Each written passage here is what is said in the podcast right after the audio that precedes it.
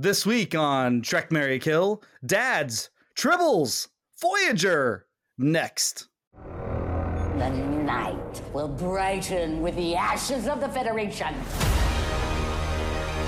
Our enemies have re-emerged. Whatever they're planning, it's somehow tied to Daystrom Station, home to Starfleet's most off-the-books tech. We need you. They found us. Have you any idea how many treaties is violated? They'll just have to add it to my tab.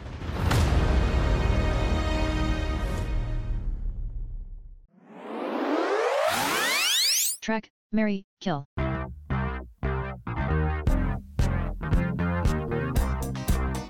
Hi, I'm Bryan. I'm Rian. I'm Matt. Welcome to Trek Marry Kill, a Star Trek podcast that's not protecting the manifest, it is the manifest. Joining us this week for the first time, a returning guest.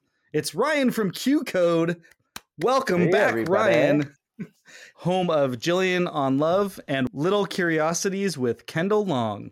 Welcome back, Rian. I could think of no better person to bring back for this episode that we're talking about. But before I let you talk, Rian, I need to introduce our other guest co host this week. You might have heard him already, Matt. Welcome, Matt. Matt, who has been doing visual effects in Hollywood for a while now. He has a list of credits. He's probably done VFX on your favorite show Agents of S.H.I.E.L.D., The Orville, FBI, Black Lightning, Space Jam, A New Le- Legacy, and Star Trek Prodigy. Matt and Rian, welcome. Hey, thanks for having us, Bryan. Banter. Banter, that's what it says in the Yes. rundown. That's right. See, I got it. Bryan, you texted me about today's episode as soon as you were done watching it. I'm pretty sure. Uh, I have a record of that. You were like, "This is made for you." Something to that effect. so I'm very excited that you picked me to cover it with you. Yes, and and Matt, uh, I've been wanting to have you on. I've been a, a little weird about asking people who I do know who are connected to any of the shows that are currently running, only because sometimes I'm like, why did they do that on the new shows? And I didn't want there to be any weirdness. But listen, Star Trek Prodigy has captured imaginations, hearts, and minds, which is what it was designed to do. And one of the things it does really well is it folds in iconography and all that stuff uh, from Star Trek history, and in clever ways, in ways both you know subtle and overt uh, to help kids who are new to the whole franchise. And, and and you have told me many times, like watching episodes for references to literally design them and animate them in the show. Oh yeah, This is a perfect episode for you yep, because- absolutely. We've got the Daystrom component, which is nothing but that. Yep. and then we got the ships. Yeah, we got a ton of spaceships, which are my favorite thing of the you know Star Trek world, really.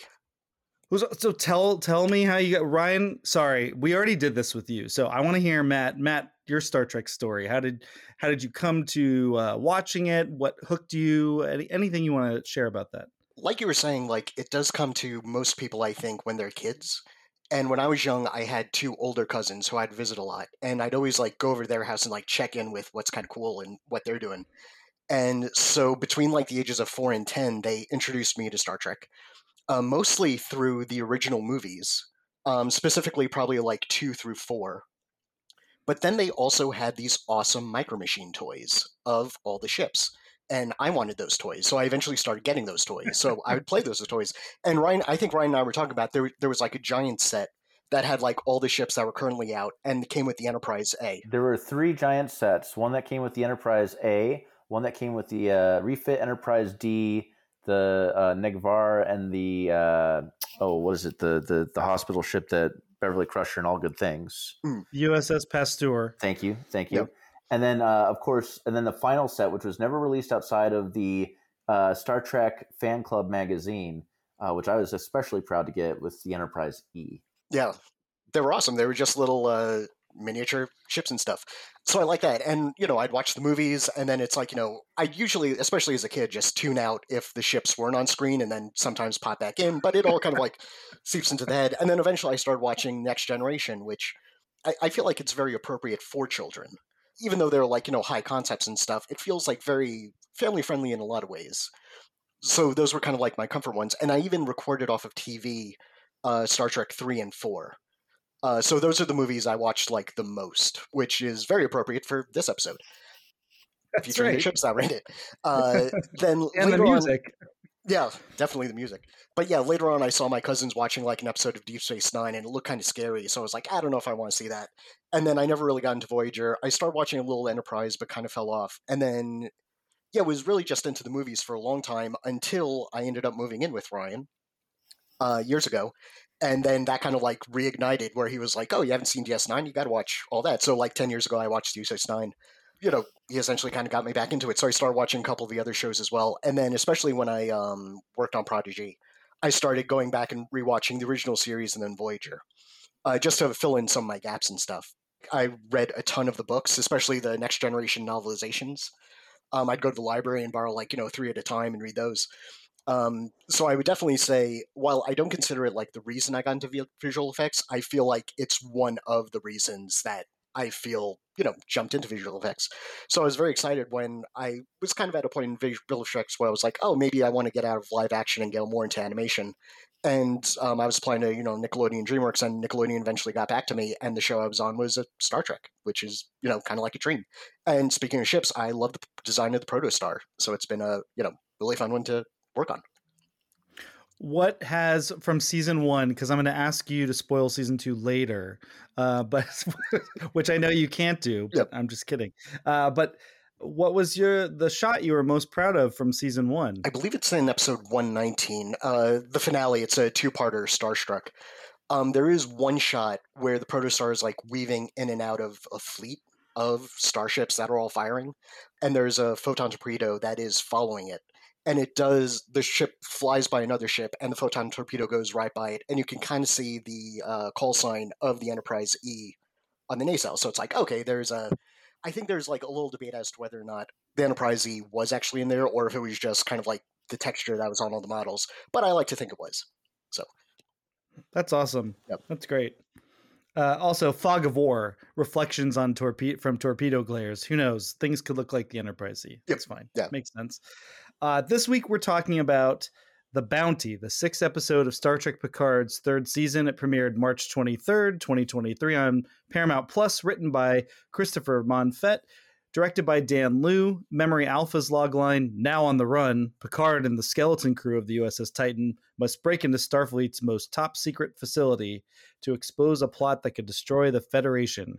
Picard must turn to the only soul in the galaxy who can help and then it says like some old friend, but it's Geordi LaForge. Geordi LaForge, everybody. Let's not bury the lead here. Yep. Geordi is back.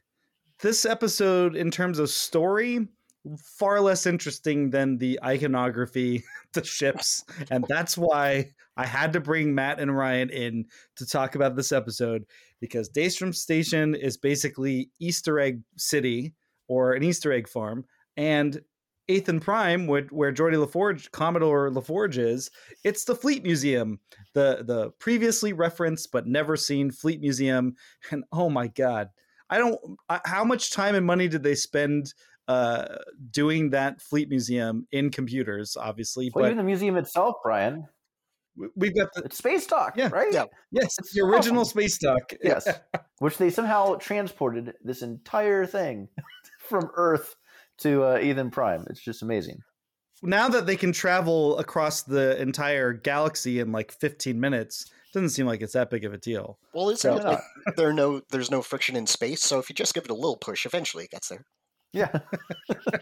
That's right. As soon as Star Trek 3 ended, or Star Trek 4 ended, no, no, no, it has to be, it's in Star Trek 6. So as soon as Star Trek 6 ended, then they started nudging it that way. So uh, okay, first reactions then when you saw this the first time, because mine was obviously to text Rian in the middle of the night and saying, "Bro, you got to see this. This is like made for you." But how did you guys go when you saw it? Uh, we'll start with oh. with Rian. You've been quiet for a while. Oh, you know, I have been quiet on purpose because I'm just about to erupt. This was amazing. Uh, every ship that you could possibly want to see, and then the ships that they don't even really truly cover. Uh, it's everything that I was hoping to find uh, in this fleet museum. You know, uh, finally finding the resting place of the Stargazer, uh, the what happened to Excelsior. I mean, yes, a lot of these ships are the ones, of course, that we've seen, and, and, but we do extend a little bit outside of that with you know the New Jersey and some of the other ships that you know uh, may or may not be named. But yeah, it was it was a beautiful thing to see. Matt. Yeah, no, it was definitely like I say, it was like watching my micro machines on TV in a awesome display that my parents never bought me. yeah, the NO the NX01 refit that Yep. was like total deep dive. You know, Doug Drexler like this is what could have happened if Enterprise kept going. To finally see that, you know, oh, Yeah. That okay, so that was awesome because that I did I never liked the NX01. Same. But then seeing the the secondary hull attachment, I'm like, ah, that's the Enterprise. It was always an. Akira class ripoff, and then it's like to finally see it come into its own and like bridge the uh, development chain between you know what was before in the Constitution class. That it was yeah, it's nice. It's a beautiful ship. Yeah. Um, Uh, and also as someone who I'm not here to bash Voyager. It was just not my favorite show, but seeing Voyager rendered, they did a f- a phenomenal job. It looked beautiful. yes. And all of that was fantastic and it made me very happy. and it Oh, plays in perfectly with Seven of Nine. Of course, it's going to Oh, you know spark that great. wonderful scene that we'll, I'm sure we'll talk about later. But yeah, uh, my only complaint would be the Saratoga. That's just a personal thing where uh, I, I don't know if you did a deep dive into their thinking behind the Saratoga, but it's the original Saratoga scene in Star Trek Four, but repurposed with uh, the the wreckage of the Saratoga from Wolf Three Five Nine to represent that that Reliant class ship. Not sure how I feel about that. Yeah. it Doesn't really doesn't really uh They overthink. It's the same problem Yeah. as the Titan, which I'm sure you we've you know you've covered before, where it's like, what's this? It's the Titan. It's Will's Will Riker's Titan, but it doesn't look anything like it. But they have to shoehorn it so that it is. uh, It was just it's too much. Okay, so and we didn't mention the Defiant, but the Defiant was there and it's great. I was Uh, also so we got the surprised that they had um, a couple, like they had the Romulan bird of prey, the old one. Um, yeah, well, I don't know what was going on with that. That was weird. Yep. which is one of my favorite ships. So I was like, oh, I'm glad to see it. But I'm also like, oh, how did like that in like the Klingon battle cruiser? It's like, oh, how did Starfleet get to like keep those? I was confused Uh, I- about that. Yeah, because you're you're looking at the. I think you answered one, the right? question, Matt. Yeah, I think Matt answered the question. He's like, "That's I like that. Sh- it's a cool ship." it's a cool ship. You're right, but it's also like, wouldn't the Klingons want to keep the emissary of the Chancellor? You know, like uh, Yep. I don't know. It's Well, the Klingon, the bounty, that was that's still the big question for me. I mean, I feel like we we should get to that at some point. But oh, don't get me Um, started. do- that that was. do we name yeah. all the ships? So we got the USS New Jersey, which represents the original Constitution class Mhm. from the original series. Mhm. which I I liked it. I thought it was better rendered in this episode than when we see the Enterprise in Deep Space Nine, which would I think was the last time we saw it rendered in one of the shows. I believe The- so. I, I'm sorry, I'm sorry, uh, Discovery and Strange New World fans. That's not what I'm talking about right now. Yeah, I will say I That's not- appreciate that they went that route. That's the, the, the sign of a true fan uh, in our, our showrunner here, uh, that he purposely chose that particular rendition of the Enterprise. Yeah, and I really like that Yeah. they kept like that old aesthetic, but then put it among all the other ones, so you could see So kind of like how it yeah. would kind of fit, which was really cool. Yes. Yeah. I think they did a really nice job blending it all because that's a lot of different eras and Yep. and visualizations to blend together. Yep. Which brings me to my last point. I can't believe they nailed the motion picture Enterprise. It Oh looked yeah, gorgeous.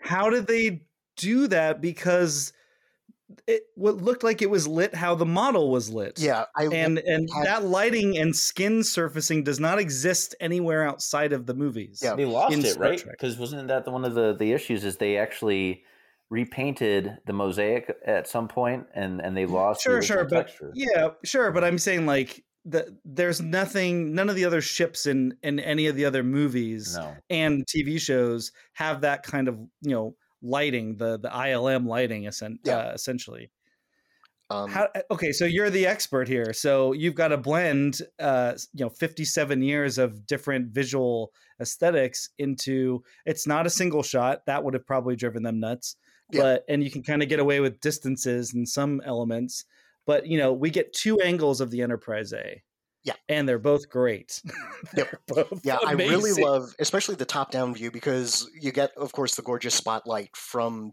essentially the bridge onto the saucer that they kept. Because I do remember I watched like uh, behind the scenes on the making of the original motion picture Enterprise, and they talked about how they wanted it to be self-illuminated, so that it Mhm. could be in space and still lit. So they kept obviously some of those lights and everything. Were still on there, so it looked nice. But then the nacelles were also off. So it's essentially like the reflections of the lights around it that are getting the top of the nacelles to give it those, as I think Jack Crusher says, like those retro lines. But it looked really great, but like still very sleek, but also kind of like powered down and turned off, which I just thought was really cool. And then the blue from their deflector dish is different from the blue in Voyager's deflector dish, and it was this. They got the blue right. Yeah. You know what I mean? Like it would have been very easy to say, ah, blue is blue. You Yeah. know what I mean? Like, but the motion picture one is just slightly different. So maybe a little softer uh, white, and then the Voyager one, maybe it's because of the surrounding color elements that does it. I don't know. I, I I thought they did a fantastic job. Uh, Rian, I like that we see the Enterprise NX01 uh, modification from a distance Yes. because they saved the money shots for what we needed. But uh, Yeah. okay. So have we have we covered the Fleet Museum for now? I'm sure we'll Uh, revisit the it. but Excelsior, anyone the else- Excelsior is present. Don't forget. And then there's a few unnamed. I mean, if you were to go on memory, Alpha, I'm sure you'd find them all. But Yeah. I mean, I think there was some some Akira classes, of course. You're always going to have Yeah. an Akira class, you know, and all that nonsense. Yeah. The uh, so well, memory alpha is what I had to use to go into Daystrom Station, which is the next part of this element of this show, and that and that this episode, and that is, hey, remember this? Remember this? Yeah. and so here's the list of all the items that are being stored at Daystrom Station, a space station that is apparently very easy to burgle, and which means it Excellent being use, uh, off- Bryan. Excellent use of the word burgle. uh, which kind of defeats the whole uh, black site off books element that they're going for, and also I just expect more of the Daystrom Institute to be Yeah. able to uh, defend or hide uh, uh, their their own property better. would- can we call it? Can we also before we? It would be called the Daystrom Institute slash N Morgue. Yeah. because it just seems to have like for no reason. Just no, let me throw some corpses in there, famous people. Why not? They're just very high ranking military officials are set to rest at this unknown station that their friends and family can't visit. yeah. All right, oh, boy. here's the yeah, exactly. Here's the here's what they have stored there. Arretan androids from Return to Tomorrow from the original series, an attack tribble, the remains of the Borg Queen from First Contact, a Borg vin- vinculum. Oh my gosh, they have the masks archive there. Yep. Exo 3 android duplicator. They have a Genesis 2 device. I don't know mm-hmm. why they need the device. Why do they need they have the plans? Because it just does. It's not as cool to see like a, a, a book with the plants in it. You know. There Okay, was they've one got- rogue scientist like 60 years ago who is very, very into this Yeah. project. Uh, they have Kemocite. Uh, that was from the Xindi weapon. Oh, okay. James T. Kirk's body, Jean Luc Picard's original body, the Kataan probe from the Inner Light, the Co- a Koinian explosive device. That's from uh, the Bonding. Interesting call there. A memory virus. Is this a Shades of Grey reference? See, I didn't check. I I gotta be completely honest, listeners. The Daystrom Station Easter egg hunt that was going on was really upsetting my stomach. So the the reason why we're talking about the episode this way is because there was a lot of it that felt very anti-story, and so I feel like we should give it the appropriate weight that it offers to the audience, and we should just focus on the cool shit they wanted us to focus on. Yep. So that's what we're doing. Yes. Uh, the oscillation overthruster. It's part of the Android specifications, and it's referenced. It's a reference to Measure of a Man, portal weapons, the Pup probe. The Pup probe uh, was an alien program believed to be a non-biological life form that came from an unknown location in the Gamma Quadrant. The Pup probe was in the Forsaken Deep Space Nine episode. Uh, I remember this one now. Okay, that Oh, was an early season episode. The probability device from also from Deep Space Nine. Uh, that was the Chris Sarandon episode. Self-sealing stem bolt and the thalaron generator from uh, Nemesis, and then of course Moriarty. So, Well, I think that was just the hologram from the three different data bodies they had, because they had the new data body, B4, and I think they had lore as well. right. So the they must have conceit had is access to lore for sure. Well, the conceit is is that the that Daystrom has decided that this golem, this new body that that Alton Soong had created, intended for himself, but died before he could download him or upload himself into it. But anyway, they have it, and they decided like, why don't we make this the security system? Which I think is a stupid idea, but they did it anyway. And uh, and when it recognizes Riker's voice, it starts speaking to Riker, Worf, and Raffi, who have beamed aboard because they need to figure out what was on the manifest that could have been stolen along with the portal device. So that's basically Data's subconscious starts to leak out through the security program. We get a Raven, which is reference to, I think it's Phantasms. It's one of the dream episodes. It's like one of Data's dream episodes. And then the whistle tune. Pop goes the weasel. And then and then we have Moriarty. Which is from what He- episode? Encounter at Farpoint. at Counter Farpoint, and Yep. And uh, obviously Moriarty's from two classic episodes, Elementary Dear Data and Ship in a Bottle, which we covered on this show. And I got to be honest, I'm going to say it now. I think it's disappointing the way Moriarty was used in this as just uh, a little goon who was shooting at them. This is what I thought was going to happen in the previous episode when when uh, they obtained the disruption device or the the thing that could get past Daystrom's security. I was like, oh, it's Moriarty. Moriarty Same. is the Oh, yeah. foil to to the and it nope, that wasn't it at all. So, and Well, and it doesn't I don't know. sense I, because everything else is an element of of, of data, right? Except for Moriarty never, never was like a that's not an element. Like he, yes, he was Sherlock, uh, or played that character, but he was never like. I, I just don't think it it just seems like a stretch, you know? Yeah. Yeah, I think they did a good job. I mean, he was the Moriarty that from Next Generation. He was specifically created. Uh, the computer granted Moriarty the power to outthink Data. Yep. That definitely is meaningful for Data. I think. Okay, I just we had to go through the elements that they talked about. Obviously, I'm hearing a lot of let's talk about the ship some more. So Yeah. I want to Yeah, yeah. I want to bring this up real quick. Okay. On April 10th, 2023, Terry Matalas, Star Trek Picard Season 3 showrunner, responded to this viral Twitter prompt by award winning writer Michael Starrbury. The prompt What is the sexiest non sex scene in the history of motion pictures? And his response was a quote tweet, and it was just a picture of Admiral Kirk gazing at the refit Enterprise from the six minute travel pod sequence in the motion picture. I would submit to you that this episode represents the raunchiest sex scene in the history of television because there is not an inch of screen real estate and there's almost no moment left where they're not rubbing it to some sort of fan wanking or fan service thing that's going on in this whole episode. This is everything that I was missing from seasons one and two of Picard, and just crammed into one scene. Yeah. Well, I also just quickly want to mention I love all the ship stuff from this season, like the Titan and the Nebula. I thought, like fighting the Shrike, I thought all that was great. So it was also say, like you know, the the episode opens with the beacon, and then three new ships warp in to the beacon. And it was like, oh, those ships also look beautiful. And then you cut to like the Titan in front of like a sun or a planet. It's like just absolutely gorgeous shots of all the ships. How are we liking the Titan?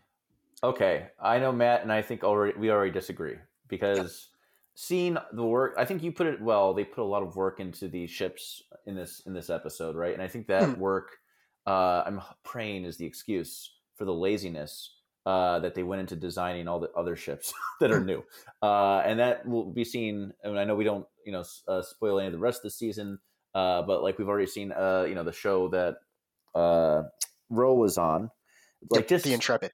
it just and and then just the reuse of all the Star Trek Online ships. Mm. It just really brings home like there was a time when people took pride in creating new ships for Star Trek. You know, um, Hold on, yeah. hold the Yeah. phone. You didn't like the Intrepid? the Intrepid is that the which ship is the Intrepid? That's the That was ro- the- the one that Ro crashed into. no, not a fan. Okay, here's why I like that because it was a design that they couldn't do during the other series because you have to build a base that you can have a hole in to stick the stand in for when you're shooting the green screen shots. So they designed a ship with the star drive that couldn't be shot physically Mm. in the other eras. I thought it looked really cool. I thought you didn't like the Intrepid. No, no, You're nuts. no. I don't like the Titan. Uh, I have uh, a I have a blanket argument for why all of the ship designs in the season are, as Matt says, really good. Why we should all be like these are at least B minus. okay. I do not like looking at the Enterprise in Strange New Worlds. Hmm. I the space shots in those and that the, the, the it's too gray, it's too dark. Yeah, And it the way feels that like they- a little gunmetal-y. Um, yes. yeah. It feels too animated. Too Hmm. animated. Not that it's not animated, but you know, the Titan is also animated, but it seems to have a little more texture. I'd love if they could just shoot a model of the Titan because I feel like you get Yeah. like a five percent clarity on it that would make it pop. But Do you do you Bryan? I, I don't know if you've covered this before, but do you and do you enjoy the appearance of the Neo Constitution class? I, I don't mind it. I I kind of like the impulse. What's going on with those impulse engines? But. I don't. I wish they had used it. Found story reasons to to use it. You know what I, mean? I Like get uh, so hung up on the fact that it's just a reskin of something that was made. Uh, I know it was fan created, if I recall correctly, uh, for you know the the period of pretty much motion picture Wrath of Khan that they retooled for you know the current time period. So it's just like it's just I, I understand, especially like I think the scene with uh, Jack when he's waxing poetic about the Enterprise A is kind of the same reason uh, that we ended up with the, the Titan. You know, taking the best of that ship Yep. uh, and repackaging it. But I, I think it's just the back. You know, I think I would like it better if they just said it was a new ship and it wasn't just the freaking. oh, you so you're caught up on the you're Yeah. caught up on the I'm words. caught up in the lore. I'm caught up on the Oh. lore, and that's Yep. kind of like my thing. Is like I, I do like ships, but it's not just the aesthetics. It's also just like the background. You know, Mm. uh, I'm that kind of nerd, and it's just I know it's probably frustrating to a lot of people out there, but yeah. I do really like the Titan, and I feel like the neck is the only thing that kind of like. I'm not a fan of the thicker necks like the Excelsior and Enterprise B. I kind of like the thinner necks. So it's like, oh, if there was just like a little. But also, like, if it's a spaceship, you don't really. It's real estate that you can use. So uh, I get it. It was just like, uh, a few tweaks, and it'd be like a really top tier ship for me. It- but it's it's the area around the saucer or the um deflector dish that it's Mm. too smooth and round it kind of looks like um when you hold your breath and you puff out your cheeks and so there's just an element to it that it, it just looks like a little puffy cheek and, and like it's almost balloon like some stray thoughts first things first terry matalas doesn't know me he in a, had a reddit uh, the day after the finale aired and uh, my issue with this episode was that it was too much and it had it was sort of anti-story there was a plot and the characters went through it but it felt way too much like a goofy special comic book issue that you might pick up Hmm. that's like uh, a, a like a tie-in to something where you know the ships are like the ship reveals are like splash pages right? And then you have all the little details in the background and every all the dialogue is basically like we just need to get through this episode so just say exactly what's going on. There's no subtext. You know we're gonna just have to hope our actors can and make this seem like it has a veneer of reality which i don't think the episode really does. Uh, even though you've got patrick stewart in there and ed speleers and levar burton bringing it. I, I hard disagree. Hard disagree, Bryan. I think this is the best episode of Star Trek, and this is why. Besides all the ships, it brings all my favorite ships together, except for one, which is the Equinox, which is my all-time favorite. Don't ask me why. I don't know why, but it is. Uh, actually, I do know why. It's because you would never assert that you never assert to other people in mixed company in conversation that the Equinox is the best ship. Oh. You're just saying that's your favorite. That's my favorite. Yes, it's not the Okay. best. It's my favorite, and it's because it, you know, its whole history of being uh, a throwaway and the, you know, the DS9 technical manual, and then they were like, "Hey, let's make that into a ship for this episode," and it's like, "Oh, this is beautiful." yeah, I'm looking up photos of it now, and it does look pretty nice. It's it's a good, you know, uh, Equinox. It's a it's a fun episode. I like I love that content. Anyway, that's a whole nother episode. Hope you cover it, Bryan, if you haven't already. Definitely a, a must must do. Um, I would fuck that one. Uh, real hard. I mean, Trek it. I would Trek it. I would Trek it. Real No, hard. marry it. Marry Oh, you would. Would marry Well, it. Trek is like Yeah. Trek is like yeah, that's good, but marry, marry. Yeah, is. no, no, I would marry it. I would marry the, the the crap out of that one. marry Um, the fuck out of it. Yes, Got it. yes. Geordi says a line. This is my message. This is my. This is why because it's it's a metaphor for Star Trek for this episode as a whole. In the episode where Geordi is talking about sometimes we give you know basically the whole thing is what we give to our children, right? Uh, just like what does Star Trek give to its spin-offs, right? Uh, such as Picard, and then you you you see you know Jean Luc comes to the realization that maybe there were some good elements that he did hand off, and I think seeing all of our our, our grandpas and grandmas and all the, the the, you know the, the big daddy ships and the big mommy ships, right? And it's like they we maybe maybe there's something good in this Picard, you know, uh, that we can latch on to. You see, you see what I'm saying? You guys, I'm just it. saying that the Easter egg farm that they go to, plus the the Fleet Museum, uh, the first of all, the Fleet Museum part of the story is actually a story. It could hmm. have been the whole episode. Oh yeah, It's easily. the Daystrom stuff on top of it, plus the Daystrom stuff really not having any substance to it. It's What was it? all It's like- just yeah. exposition and it's trying to be cl- it's trying to like trick you and and it, basically it's a security program foil it's trying to your bullshit sensors going off like are they just doing this because they need to get from point a to point b and like no moriarty's over here ignore that Bryan, they leave to the museum. What is it? They have. It's like, hey guys, we have to go because there's Federation starships here shooting at us. We'll be back in an hour. Yeah. Yeah. Terry Matalas sensed my aggressive dislike in the ether. And he was asked in his Reddit AMA th- that came out right after the finale aired on Friday, the Friday after. And he was asked, Hi, Terry, what was the hardest story point to crack in this season? And he wrote, All of it.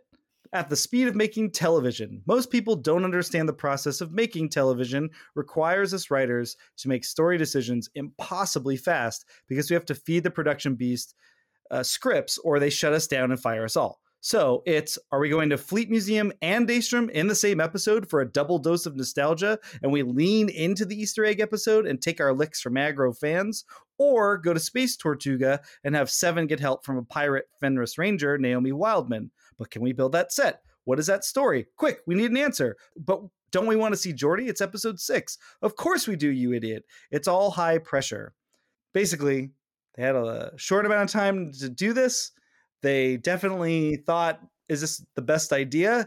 And they're like, well, we don't really have another avenue to pursue. We don't have time to do any other anything else. So let's just do this and do it as best we can. Terry Matalas is giving me the double middle fingers and he's telling me to fuck off and I hear you. And I'm glad he did because I'll say, I think we can all safely say as a whole, this season, even at this point uh, in in the season, is so much stronger than Yep. anything we've seen before. He's waving those middle fingers, and I'm eating it up. You know what I mean? the episode does kind of like this nice little trick where because when I first saw it, it was like my favorite thing ever, blown away. The whole episode was great, but they did that because there's so much stuff that kind of like distracts you. That on rewatch it, watch I've rewatched it a few times for the podcast and everything, and especially the Daystrom stuff. Like something makes less sense every time I watch that. Yeah. But the first time, it Yeah. never occurred to me because it was just like, oh, like everything that was going on was awesome. Yeah, the ships can fire uh, weapons at us that will allow us to be tracked, even though we can already be tracked. Yeah, because the uh, ship because itself we're has connected a- everything. Yeah, Well, but we the, have the, to the premise, yes, the premise was those echelon class ships can, if they hit us with their weapons, those weapons will do damage to the point where we will leak an ion trail that they can follow. And it's like you can do that in the original series. You can do that throughout all of Next Generation when a ship. Tra- now, are they trying to say that maybe now in the post Dominion War era, it's harder for ships to track each other? Okay, but okay, uh, I can page, maybe Bryan, go with that. Yeah, I can go. I can maybe it, go with that. right? I yes, but I can I can maybe go with the well the ion trail thing we, we didn't want to deal with and and it's just harder to track warp signatures and all that stuff now because remember Deep Space Nine and Voyager was like warp signature warp signature warp Yeah. signature even Enterprise warp signature the the pilot of Enterprise is is T'Pol showing dumb humans how to like track ion trails all that stuff and so okay so they can mask it But guess what? You also established that the ships are all networked, Oh, and if yeah. and if the Titan gets close to other ships, then they connect. Yep. So when the Titan warps away, why don't those ships just warp after the goddamn ship? Yeah. I don't I didn't, I didn't think you got it, but you got it. Yeah, that's that's it. it's so ridiculous. It's Yep. but but you know what? That's the the pleasure of this season is they go and I think to your point of going fast. If you if you just let it go, just let it go, and just wave over you like water. You know, it's it really is such a. Especially by the time you know later episodes come, it's just like okay, whatever. I'm my, pro- my yeah. problem is is that I pay too close attention. Yeah. Well, I will say this. I think you're right on though. Like you, one of my favorite uh, quotes that you guys had on on your episode covering the first episode of this season uh, was just the the ticking clock of Patrick Stewart.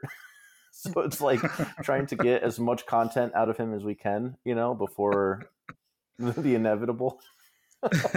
so I think this is you know plays in plays a part in that. But So that you addressed one of my stray thoughts. Another stray thought is Picard specifically says burgle, but then later at the very end of the episode, uh, he asked Data during the, the evening of the robbery, something was taken. Uh, excuse me, legally, a robbery is a crime against a person, and a burglary is a crime against a building or thing. yeah, So anyway, uh, Daystrom Android M510, the new data, has projectors in his eyeballs, but they're not even 4K projectors. and What's up with the blurry Force Ghost imaging, Star Wars imaging? R- Raffi, when she beams aboard, for a minute, I forgot that I was like, wait, are they not even going to interact? Because say what you want about the first two seasons of Star Trek Picard, but Raffi is firmly established as like Picard's late in life relationship. Like that's Yeah, she like undeniably. the Riker after Riker. Yes, exactly right. And she's screwed up and all that stuff, and he's been a bad friend to her. That's fine, but like it's there. So I, I'm glad I I'm glad in this re these rewatches I'm like, oh, she does talk to him, but she calls him Jean Luc, which is an unacceptable retcon. Terry Yeah, Matalas, yeah. sir, call him JL so that you have it out because all Star Trek fans were like, why is she only calling him JL? That's weird. But Hmm. it became her thing. And so if she had said it, it would have maintained the integrity of everything that's being done. And it would have given you a moment where all the characters look at him like JL. what the? This is his J.J. Abrams fun. moment. This is his J.J. Abrams you're right. moment This- of just totally shitting on the previous showrunner. Yep. You know, Uh, Admiral uh, Worf says, Admiral, we must ensure that Ro Laren's death was not in vain to protect both Starfleet and her kin. I, I, I rewound this six times and I looked at the subtitles. The subtitle says her kin. Uh, uh, now I thought maybe he's actually saying your kin because he knows that Jack is important and all this stuff, and maybe that's what he's actually saying. It's, it's like a weird thing, uh, but it just caught me uh, when I heard it, and then I was watching the subtitles. Um, why is Daystrom Station in space? yeah, that's true. I- I don't understand there. Why why is no one there? If it's all this Well- like high, yeah, Well, I'm okay with no one being there, but but like let me be more detailed because this is one of my other n- uh, nitpicks, I guess, or stray thoughts. Is like the only people who should be there are the people who are supposed to be there. So the computer saying "Welcome, visitor" makes no fucking sense. no, it's like, wait, no, that it's an off-book site. Why is the computer entertaining the idea that there are visitors? To Well, this? maybe that was that Why- uh, chip, like the disruption thing that they go to the They hadn't put it in yet. They hadn't put Oh, it in yet. Okay, well, No. By the way, it would have made way more sense if they did use the chip before they beamed aboard, because Worf was able to just turn around and open like a little cabinet, Yep. and then just put the chip in, and it's like, okay, then the Daystrom station is not that sophisticated. But like, for example, uh, they study other civilizations behind cloaked duck blinds, right? Put put Yeah. Daystrom station and a, and a cloaking device on a moon. No one's gonna no one's gonna notice it. One of the ships is named Sternbach for Rick Sternbach, the famous Star Trek illustrator. Question, Rian, you'll know this. May, maybe Yes. Matt, you will. Did you have the cutaway cross section poster of the Enterprise D? And was that Rick Sternbach who did that? I have that right next to me. It's in my bookshelf.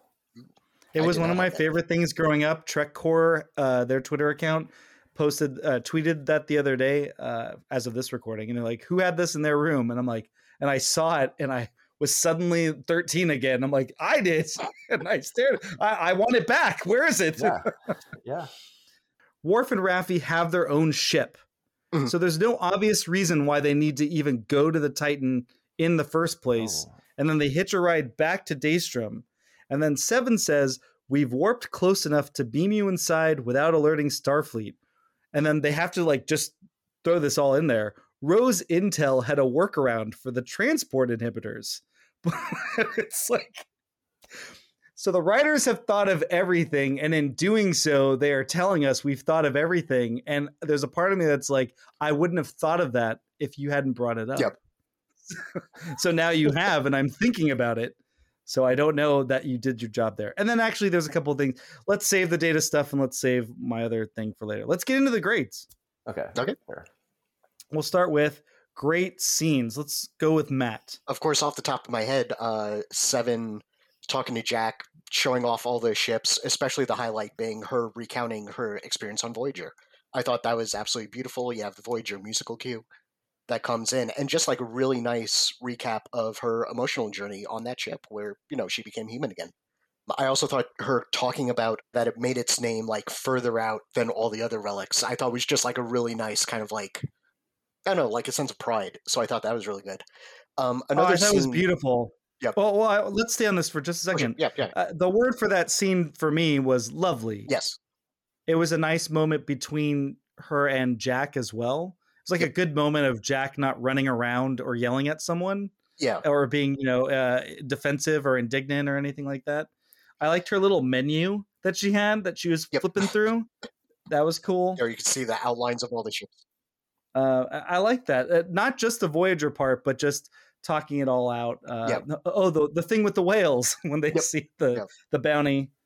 Rian, no no comments on the on the beautiful Voyager moment. I would just say the bounty thing. I'm kind of s- just that the cloaking device turned on when it sunk to the uh, bottom of the ocean, like, and it was lost for several years. The cloak on that show Yeah. was that ship had just made it through time.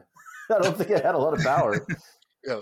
I, know, I like that as just kind of like a fun little extra addition of like, oh, this other thing happened to it, and they eventually found it.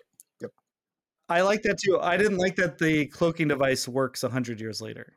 Yeah. oh, that's fair. I also was when they got to Daystrom, and this may have been, you know, some rumors I'd heard seeping into my head, but I kind of thought that they would get off the Titan and steal one of the other ships, especially the Bounty. When they mentioned the cloaking device, it's like, oh, the kids are going to steal that ship. Go my back, first my thought was like budget, budget, budget. Like they've built. I know that be. they had to repurpose the set for you know the Stargazer for Titan, and like knowing Yeah. that, it's like I, I That's true. They're not doing you. a the Klingon like, ship bridge. Yeah, Well, they built the Stargazer set for the Titan. I mean, that's Yeah. that's the way to look at it. And then Fair. also Vadic's ship was was the La Serena repurposed, which Hmm. is why we don't get the La Serena after four uh, episode three, I think. Yeah.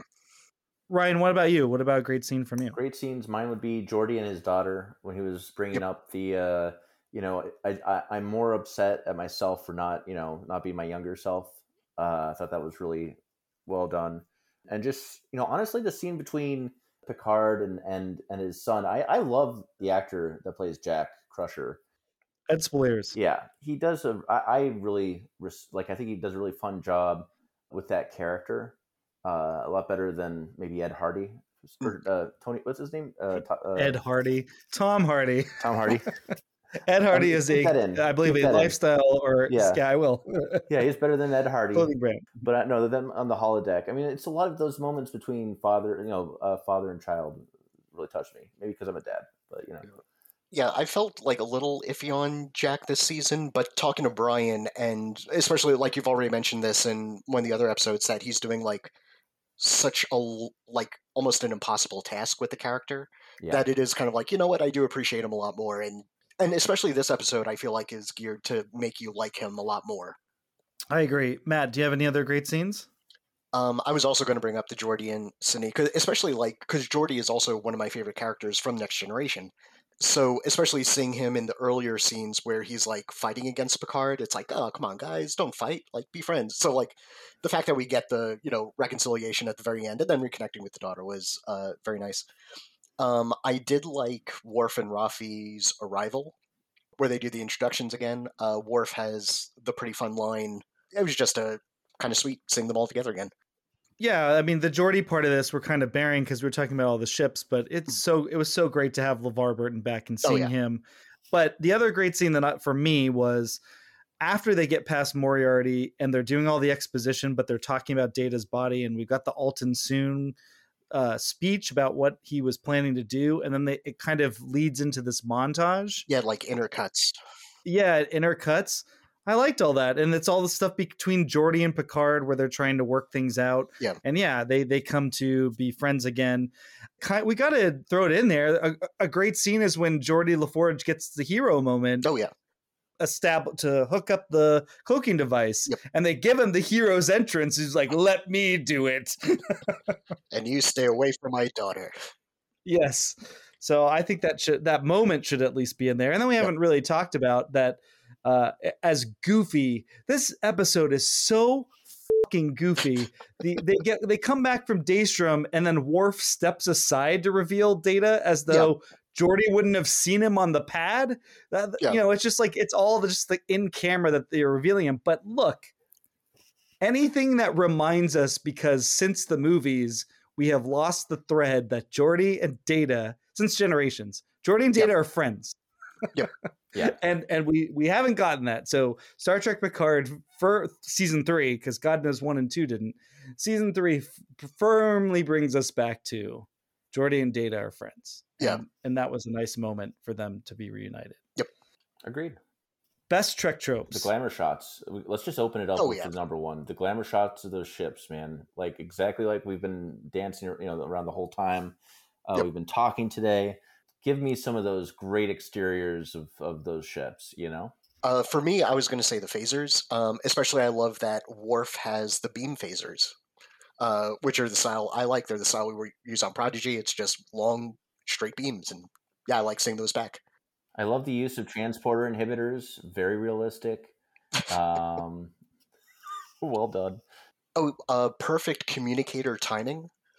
Because there was the scene at the very beginning of the thing where Jack is yelling at Picard, and Jack kind of like gives his mic drop line and starts walking out, and that's the exact time when Seven of Nine pings Picard on the communicator. It's like, okay, we're going into the next scene, but this conversation is over, and there's no like overlap, and that happens a lot. Just kind of like people talking in a hallway, their conversation ends, and right as it ends, the communicator beeps, and you're off the next scene. uh, I think I already stepped on this by in the great scenes with Geordi entering, but basically the the last minute tech fix to save the day. So getting Yep. the cloaking fix would be the best trick trip. All right, worst Trek tropes. The uh, the cloaking device being the size of like something you could carry onto a ship, uh, and then it, it just needing to be plugged into the ship to work. It's kind of a fun bad Trek trope, you know, that they just carry back from you know uh, the original series. Remember in uh, the Deep Space Nine episode, the Emperor, Emperor's new cloak? They it's basically that, and then the device itself cloaks. So Yeah. then they're Gosh. carrying nothing, Yeah. and then they drop it. Oh, I forgot about that. All right, any other worst Trek tropes? I also have uh he's a phenomenal actor, but I do have down Data playing multiple characters. Uh, That's great. does- Brent Spiner playing. Yep. but he's amazing and uh, like when you see him like pop in and out of some of the other characters, it's kind of fun. Although I didn't like that the first lines he had were like "I'm lore, I'm B-4." It was like, oh, like there's like you know part of me where it's like, oh, I think we could figure out that those are the personalities he's going through because he is like nailing the tones and inflections of them. But there is also like I understand from a screenwriting standpoint, it's like okay, if people aren't familiar, he's now a different person specifically. These guys and he's naming them and stuff like that. But Well, technically, he started as Altan Soong but yes, I see what you're saying. In the body, he's doing the different voices, and all the the writing does not help him there. It's just labeling who Yes, is. Uh, uh, that's a great one. So this is the perfect time. I was like, I was wondering where I was going to drop this in. That last scene, though, in sick bay after they've hooked him back up and turned him back on, and they're trying to get an answer out of him of what did the changelings take, Data? Was the most who's on first level bullshit. Like the whole episode was set up of like we need to figure out what else they took with the portal weapon and then we Yeah. finally oh then they figure out like oh the manifest. Oh data's the manifest. Now we need to get data off of here and then we need to get data to tell us. But before we can get data to tell us we have to integrate these personalities or turn them on and then ask him the right series of questions and then he's malfunctioning and then we have to ask him again and it's just like it gets dragged out to this comedic effect that was just ridiculous. Yeah. anything that the daystrom storyline touched in this episode ah just made me cringe very much but what a great i like that you put it as worst trek trope matt because i think a lot of star trek fans would go brent spiner going for it yeah. But Well- you're like no we've seen it. Well, no, it's just like I feel like if it was just like data and lore, it would be in my best truck tropes. But I, I'm a little tired of all the Soong children and I think Calculate. everybody So- is. Yes, I think Yeah. you're totally right. But I, I think I didn't include this comment, but Terry Matalas was like, you can't have a next generation reunion without data. So we have to figure out Yeah. a way to bring data back into the story. And for the most part, I kind of thought it worked. Yeah. I agree. I agree. Is he human? Well, he's as close to being human as he's ever going to be because whatever That's he's in, as basically, yeah. Geordi says, it's not the it's not the old data. This isn't Yeah. quite the android body he had. It's something else. With still holographic eyes. That's all I'm just yeah, okay. Just want to make Right, on right. oh, I wonder if Picard's body has those as well, and he just hasn't used. I them know. yet. Yeah. That would have been a funny beat if he. well, Beverly does say he's like you. Yeah. and it would have been funny if, but that's too serious. He's showing Picard's corpse. He couldn't have said, "I can't do that." Yeah. Just have I just want to see right. Picard in his quarters, like trying to like activate in the holographic dimension. Like, Show oh, after me- seeing that. How do I? How do I? Going through the mm. corpse's user manual, just trying to Yeah. like, okay, what Yeah. does this have? Most of its time quality. Uh, I don't know if it's because of all the nostalgia in the episode. I don't want to say that's like an of its time, even though there is like a lot of nostalgia stuff in our culture now. But I'm also like we talked about the motion picture and what is a six minute introduction of the Enterprise, if not just its nostalgia. So they've been doing it since at least the 70s in the show.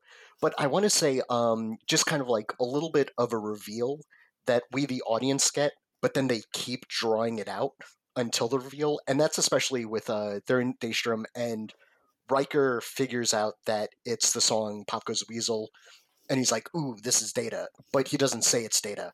He like is a little coy about it. But then we've also seen some of the really good uh, remastered footage from Encounter at Farpoint. So again, like if you're fans and stuff, you're like, okay, it's Data.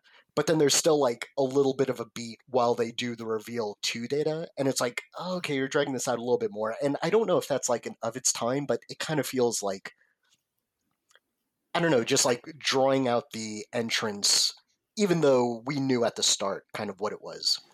but they scientifically know something because I am 100% with you, Matt. I firmly support this most of its time because I was feeling that same way. And then it still kind of worked on me. Mm. And I was annoyed by that.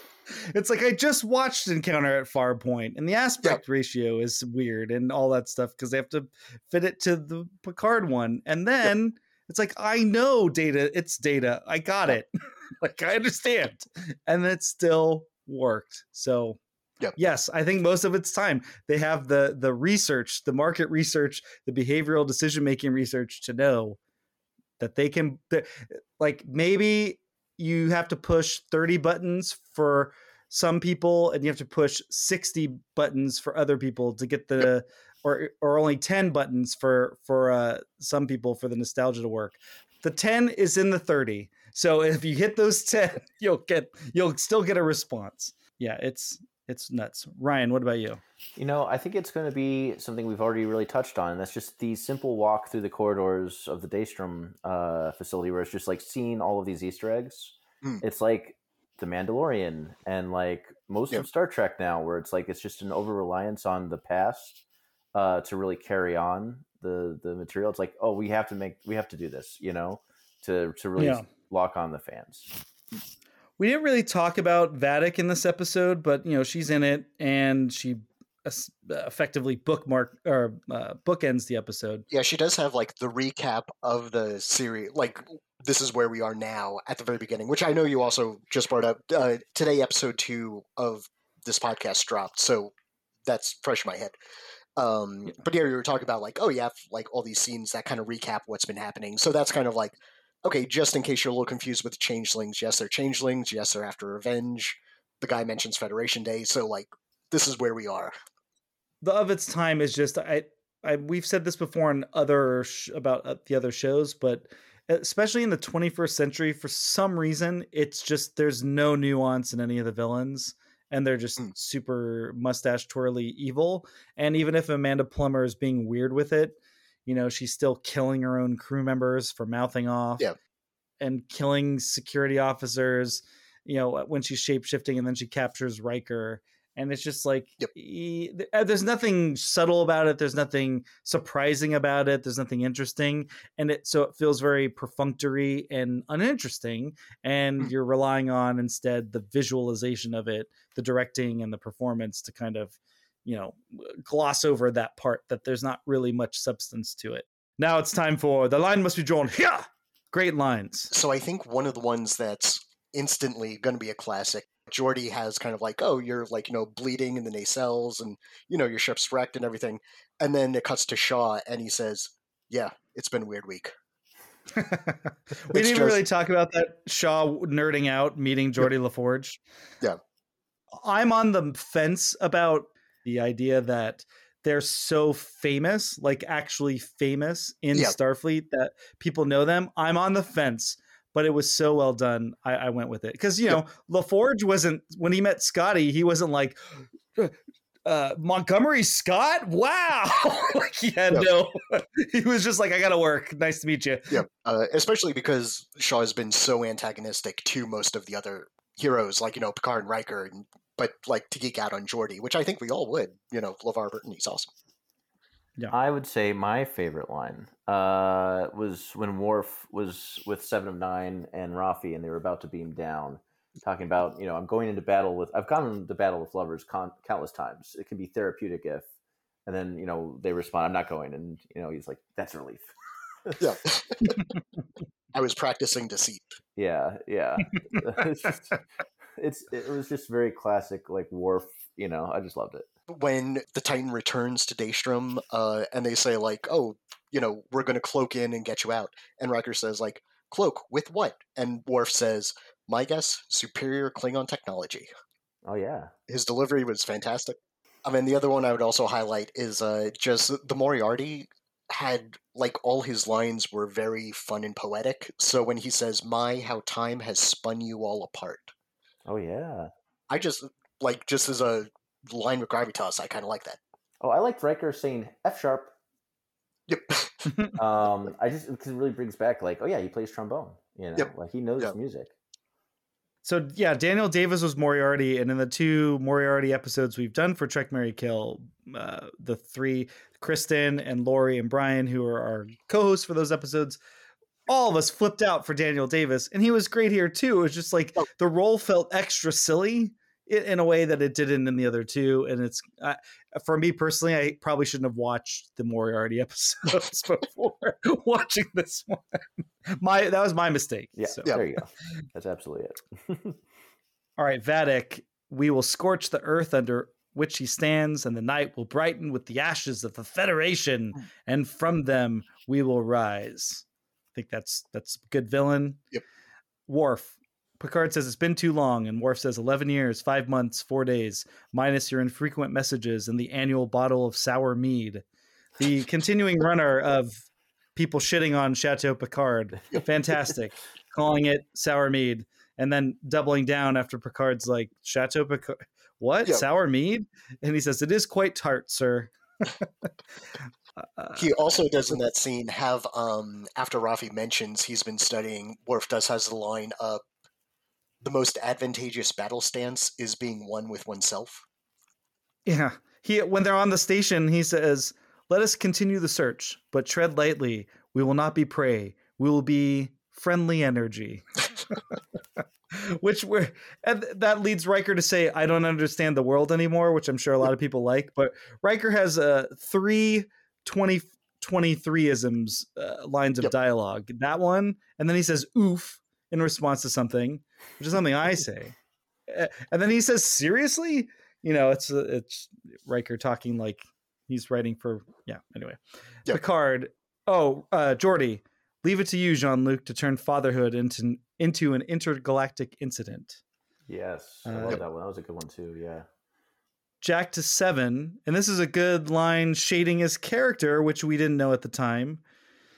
We all long for connection, but we're just a little bit alone, aren't we? Stars in the same galaxy, but light years between. Which leads seven into a great line. Oh, you are definitely your father's son. He too has a knack for the um, poetic drive-by observation. can be very annoying, but it can also make a person feel seen. And then Sidney's line she's talking about all the subtext and saying like why do you think i got in all those crashes Yeah. so we could work together it's like all that stuff she's but the one line of hers that i really because i like the sentiment i like the emotion that makes sense to me that's really sweet it's really touching but the only way they could get us to that point is just to have them say it which is Yep. okay but the one part of that that type of writing that i did like was when she says you built amazing things but me i just wanted to fly them i thought Yeah. that was really sweet uh, Jack saying, "Oh yeah, the whole whale thing." I mean, come on, that's that's got to be on a T-shirt in the Star Trek Four font. And then I have two lines left. Uh, I'll say Jack's first because it's a little bit shorter. Mm. Uh, this line to Picard: Maybe you didn't just give me some bullshit to seize. Maybe you gave me some of the good bits as well.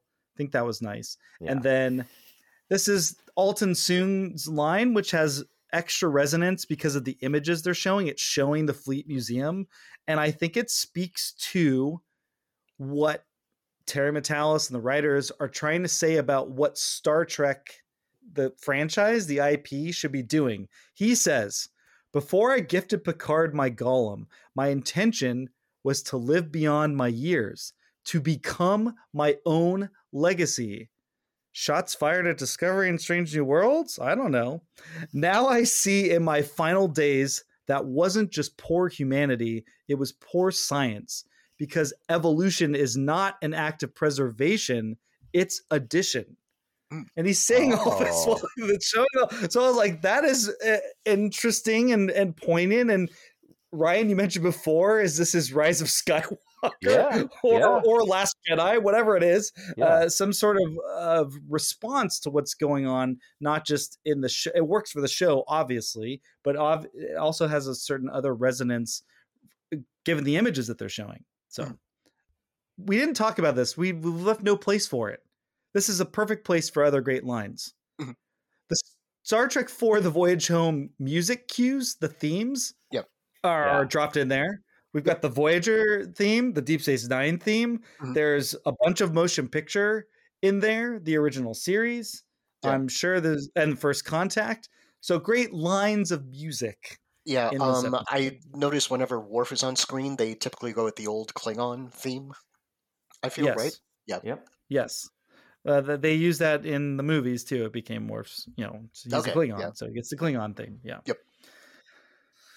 The Anton Karidian Award for Best Performance. Who do we think gave the best performance? Matt, you go first. Maybe we'll all agree. Just for this episode, I would give it to Jeri Ryan for her Voyager recap. I again, you Oh, said that scene was strong lovely, choice. and that's uh that's just kind of like where I feel like, oh yeah, she really. And granted, I did recently finish my rewatch or of Voyager, so like, yeah, it's a little fresh in my mind. But yeah, I really appreciate that moment. and I thought she really nailed it.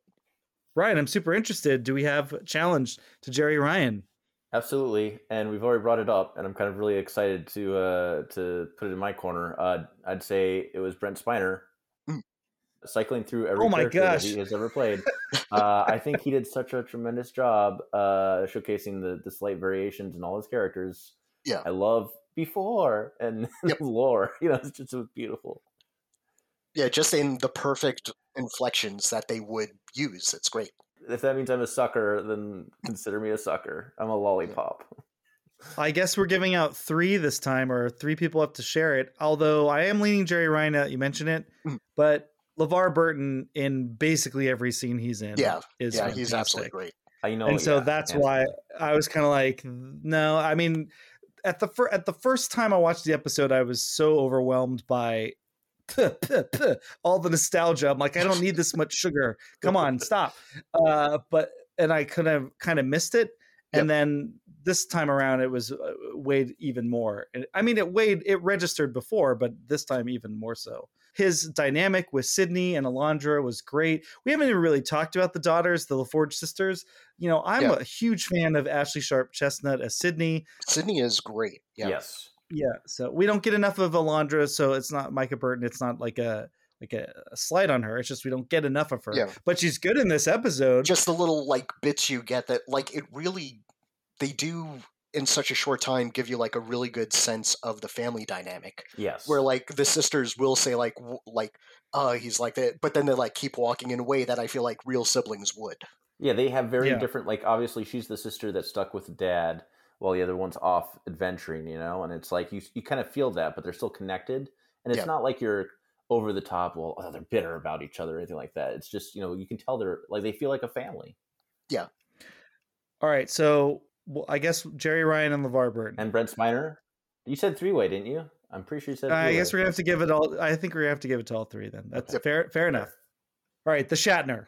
So for this one, it not necessarily in a bad way, but I would say Daniel Davis because his character Moriarty was just again so different and out there versus like the way everybody else is talking.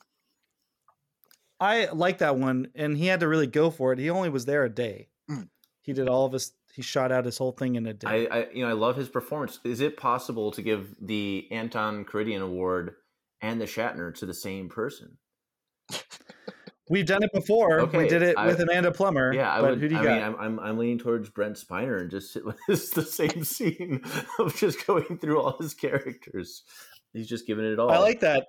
It's good. Matt, should we just agree with him? Because Daniel Davis.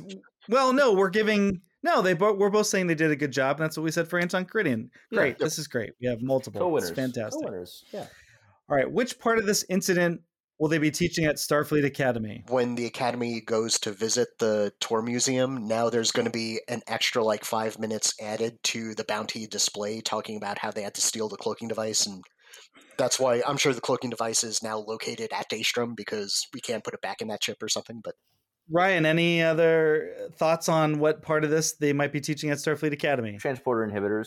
You know, just trying to just just a whole class on transporter inhibitors and what a, a pain in the ass they are. That would be that's mine. So Riker gets shot with a transport inhibitor tag, and it is funny watching the same, some, you know, people on Twitter reacting to all these things and then getting upset at certain things. Is like, does it? I know no one wants to think about insurrection, but remember when the Son'a were tagging the villagers and then they were immediately beaming away? It doesn't seem like it's that difficult to do the reverse of that. Yeah, where no. you could shoot inhibitors at people. It seems totally fine.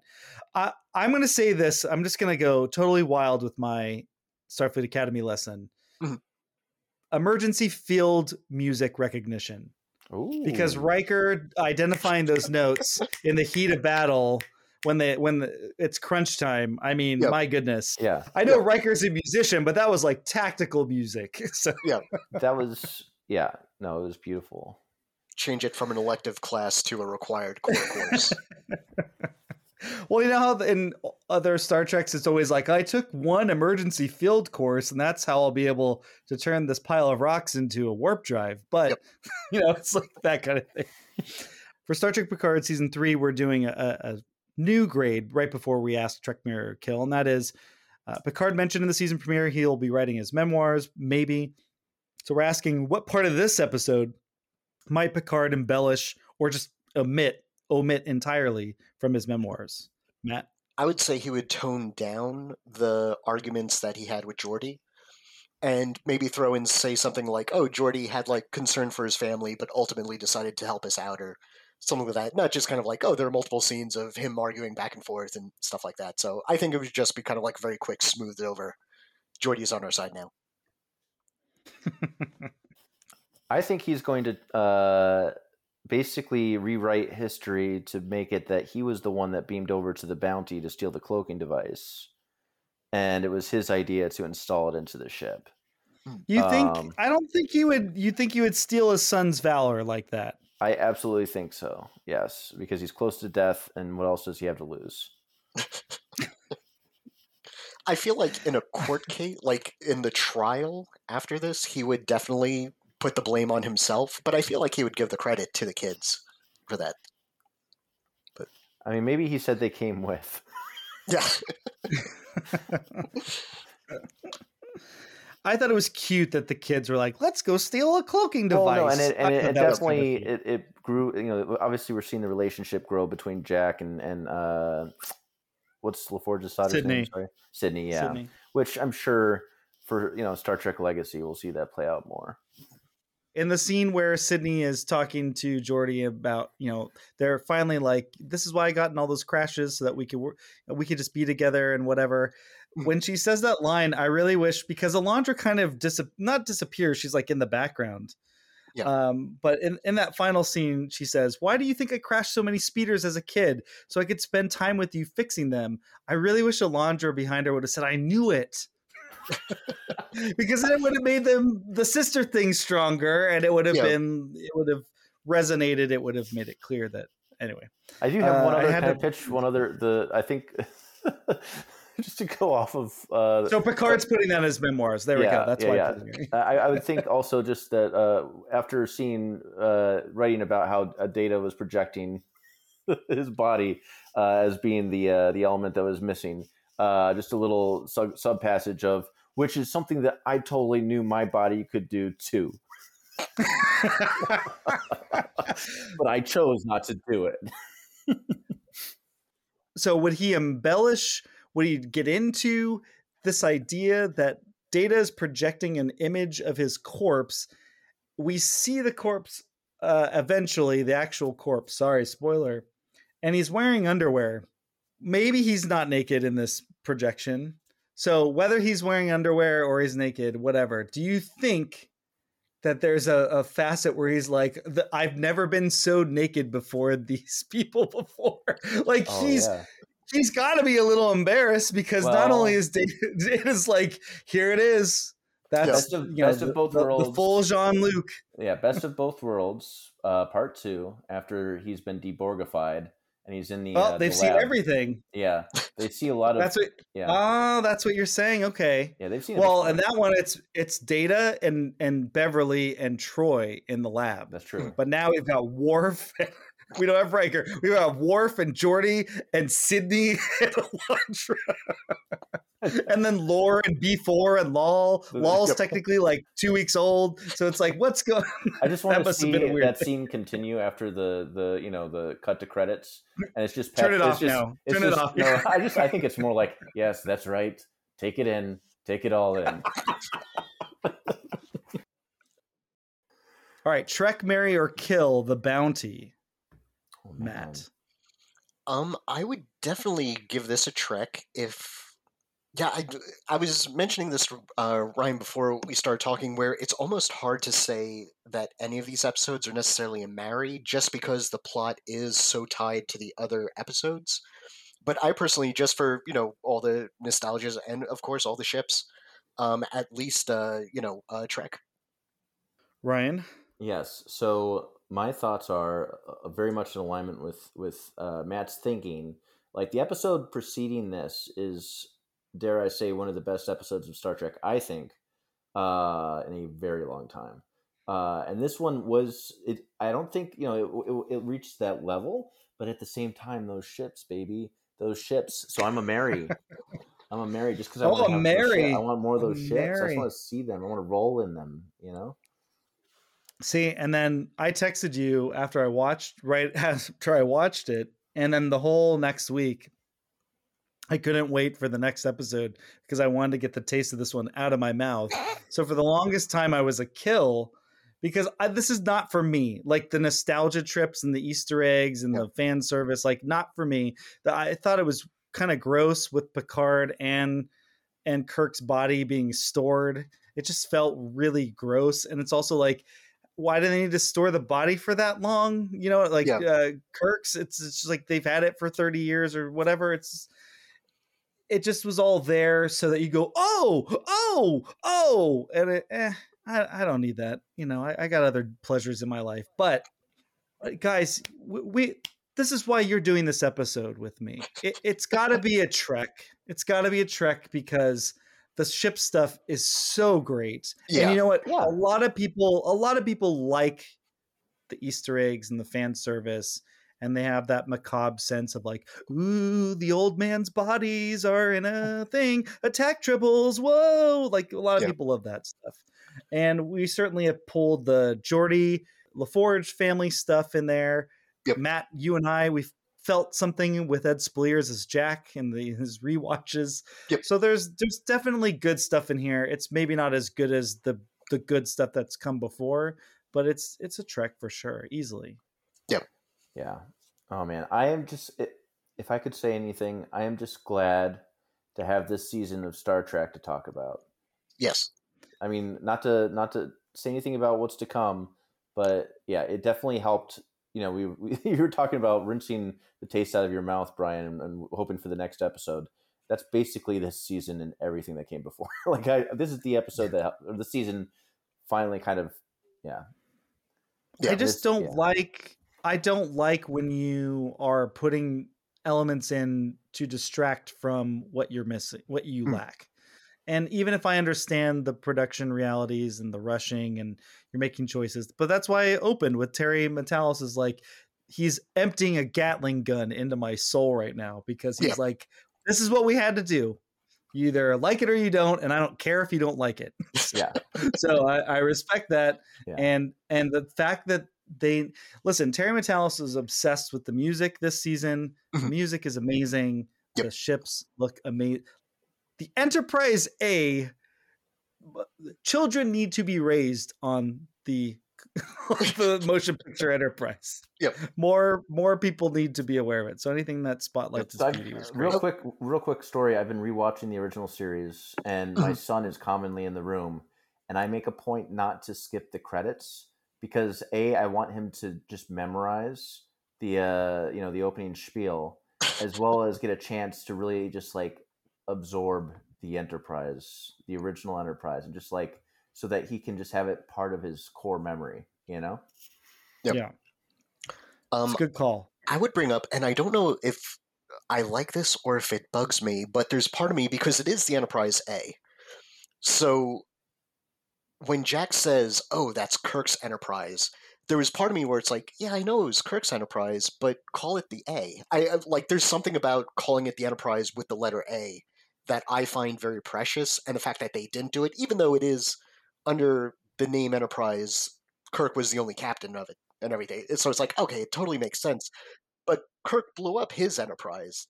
Oh, and Yeah. actually, uh, Spock was a captain of it too. Just to just throw Oh, that was. Oh, Okay. just in before six, right, or something. No. I think it's enough. It's been a hundred years. I think it's okay if that some people, like a twenty-year-old kid, like Jack Crusher is supposed to be, Yeah, is not aware of the nuance of there was the Enterprise that got refit and then self-destructed, and then they renamed uh, the Yorktown Yep. the Enterprise A.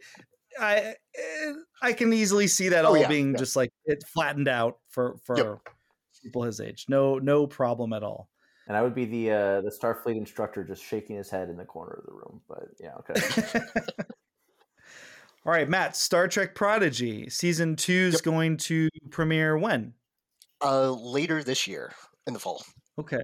Okay. Um, and season one is available on Paramount Plus. Uh, there's a Blu-ray and DVDs of the first ten episodes, and I think some of the episodes are occasionally airing on Nickelodeon. nice. Rian, is there anything on QCODE you want people to find? uh, I'm really excited about a podcast that I think some of your listeners will enjoy called Versus. It's on our sister network, Wood Elf. I know the uh, it's going to be a wonderful podcast of like basically uh, anything in nerdom versus anything else. I know that they're having you know things like Spider Man versus I don't know the Flash, something like that. It's it's your ultimate you know clash. I'm sure they'll have the Enterprise versus a Star Destroyer at some point, but uh, we all know how that would resolve. Uh, the Enterprise would win, but you know.